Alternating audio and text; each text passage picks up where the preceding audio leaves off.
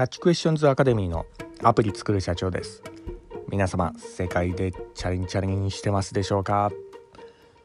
えー、本日はですねデータの信憑性を見抜くいろはというようなところでお話の方をさせていただきたいと思います。え昨今ですねインターネット上でいろいろなあのデータとか、まあ、そういったもの情報とかを、えー、見ることがこうできますがやはりあの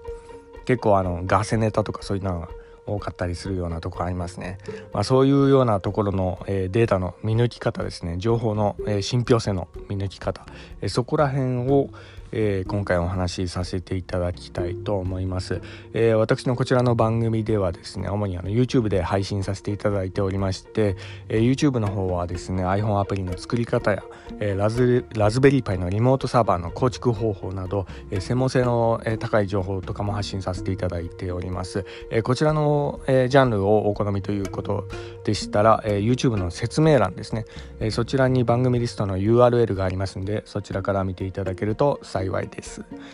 ではですね、えー、本日の、えー、こちらのタイトルでもありますデータの信憑性を見抜くいろはというようなところで、えー、まああの私は、えー、こちらの、えー、情報配信をあのまあ、えー、プログラプログラミングやサイエンスとかそういったものとあとはもう一つはですねマーケティングとかあの自己啓発系に関する、えー、まあ情報発信ですね。この2つこうやらせていただいておりまして、まあ、YouTube の方はですね、えー、分かりやすくあのサムネイルが色分けされてますんで、えー、そそちらの色で、まあ、どういったジャンル今話してるのかなみたいな、えー、ところを、えー、ご判断いただければと思うんですけど、えー、とにかくですねあのプログラミングとかサイエンスとかね、えー、そういうようなあの情報とか、えー、そういったものに関してはですねあの結構あのまあ本当な情報が多いかなっていうようなあの、まあ、体感の感覚なんですけどね、まあ、あの実際嘘っていうよりかはあの単なる間違いとかねそういうようなものあの書いてる、えー、本人自体はあの、えー、まあなんか嘘つこうと思ってこう書いてるとかそういうわけではないと思うんですけどね。あのウェブ上にこう上げてくださっている、えー、方々の情報とかね。私あの、まあ、あの最近あのメルマガとかねブログとかそういったのを結構拝見させていただいてありますけどそういったところでこう書かれていただいている、まあ、情報とかその類に関してはですねあのあのまあ実際問題あのそんな嘘は多くないかなっていうような、えー、ところを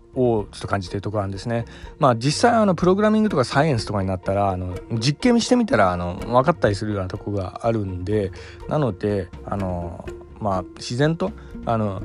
まあなんかあの大きな間違いとかあったらあのえー、削除対象とかになったりとかして、まあ、淘汰されているっていうのが現状なのかもしれないですけどね。はい、で一方ですね今回ちょっとお話したい、えー、とこでもあるんですけどマーケティングとか自己啓発系に関してはですねえ結構まあ嘘が多いというかあの信憑性がちょっと取れないようなものが結構多いかなっていうようなものをえ特にですねあのプログラミングとかサイエンスとかそういうのに比べて比較すると、まあ、そういったものが多いかなっていうような、え、肌感覚があります。まあ、実際こちらの方もですね実験のしようがないんですよね。まあ、あの人によってあの感覚によりけりなところもあったりもするんで結構あの迷宮入りしちゃうような、えー、ところがあります。なのであの言ったもん勝ちなところがあの結構あるんですよ。まあ、そういった中で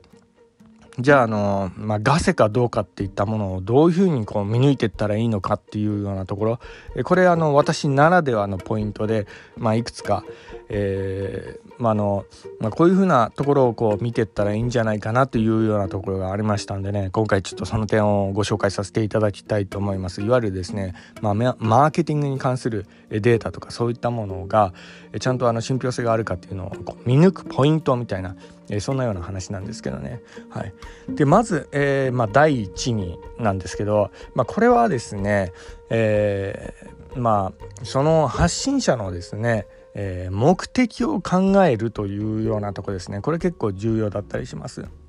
はいまあ、いわゆるあの発信者の、えー、既得権益は何かというようなところを、えー、よく考えるということですね。まあ、あの単にあのフォロワーをこう増やしたいだとかあとは何か物を売りたいだとかまあ私もあの人のことちょっと言えないんですけどねあのアマゾンでなんか Kindle とかあの宣伝させていただいてるようなところまであるんですけどまああのとにかくあの発信者の既得権益は何かというようなところをこう考えるとあの結構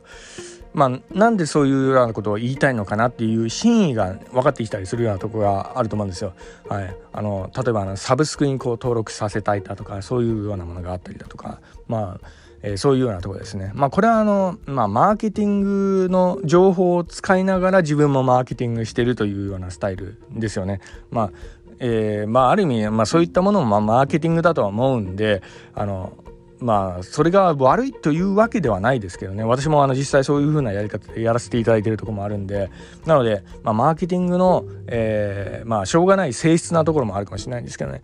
なのでえー、まああの営利目的に、えー、多少こうなってしまうっていうのはまあしょうがないとこがあるのでその目的もこう踏まえた上でそのデータはどういうものなのかなっていうような視点で考えた方がいいと思うんです。はいまあ、どういうことかっていうとですねやはりですね人の目をこう引きつけるというようなあの目的に立つとですね、えー、やはりあの客観的でつまらないデータというのはえー、上げにくいというか、まあ、上げない方向になっちゃうわけなんですよね。えー、むしろですね面白いとかえー、まあこれはあのまあちょっと驚きみたいなそういうようなデータを、まあ、取り扱う方向にこうなってしまうんで、まあ、偏ったデータとかをこう情報発信しやすくなるというようなところなんですね。はい、なのでそういったところになるとあのえー、情報にとかデータとかにこう歪みがこう出てしまう可能性があるんで、まあ、そういったところからあのある程度、えー、ちょっとデフォルメされたようなデータなんじゃないかなというような考えそういうような視点に立って、えー、ものを見ていかないといけないんじゃないかなというようなところですね。はい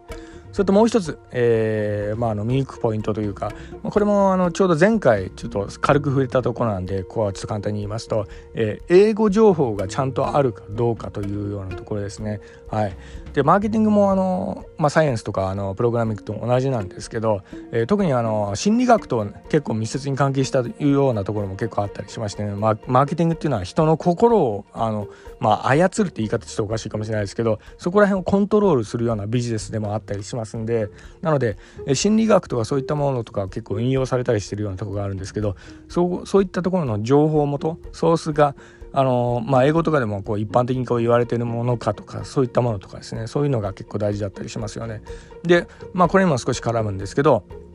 えー、まあ3つ目のポイントとしてはやはりですね文献とか論文とか学会だとかそういったものでちゃんと第三者機関で、えー、こう認可されているようなそういうようなデータであるかどうかというようなところですね。単なる、まあ、誰かさんがこう言ってました有名なあの芸能人がこういうことを言ってました程度の,、えー、あの感覚的なもののこうデータではないかどうかとかそういうようなものをこう見抜くというようなところですよね。で結構ねあのーまあ、まあ YouTube とかメルマガとかそれから、えーまあ、ブログとかちょっと拝見させていただいてると引用してないっていうのも結構ちらほらあったりしますね。なんか面白いデータなんだけど参照元がわからないというような感じのもの、はい、そういうのも結構目にしたりするんです。でそれはですねおそらくなんですけどデータいじって発信してる可能性があるんでね、はい、例えばあのこの部分をもう少し数字足して、えー、まああのなんかね、まあ、日本人があのこういうふうにこう思ってしまうとかねそういうようなあの、えーまあ、データにしちゃうだとかねそういうこうでっち上げるようなことなんてあの結構可能なんでねあの引用してないというようなことは、まあ、の発信者次第ののであの写し間違いとかそういうようなものを理由にして数字書き換えたらあのいかいか用にでもできちゃったりするんでね。なので参照とか引用がないようなデータっていうのはえー、やはりこれは信憑性ないかなと思いますね。まあひどいものによってはあの参照元がヤフー知恵袋とかだったりするんですよね。えそういうようなものになってくるとですねやはりあの、えー、参照元の情報自体が信憑性なかったりするようなとこがあるんで、えー、そういうようなことになってくると、まあ、どどこのデータがあのソースなのかっていうのはそれ分かんなくなってきてしまったりもしますんでね、まあ、こういったとこちょっと気をつけたらいいんじゃないかなというようなとこですね。はい、あと最後にえこのポイントなんですけどやはりですねでそのデータとか、えー、情報が面白いと感じたらですねやっぱね少しは疑うべきだと思いますね。はいあのまあ、特にマーケティングの情報なんですけど、えーまあ、結構ですねあの面白く仕立てるっていうのがまあ基本なので、まあ、しょうがないんですけど、まあ、それの裏には何かこう数字がいじくられた可能性もあるんで面白ければ面白いほどやっぱ疑うべきかなというようなところですね。まあこれをちょっと逆手に取るとですね逆にあのつまらないデータだととしたらですけど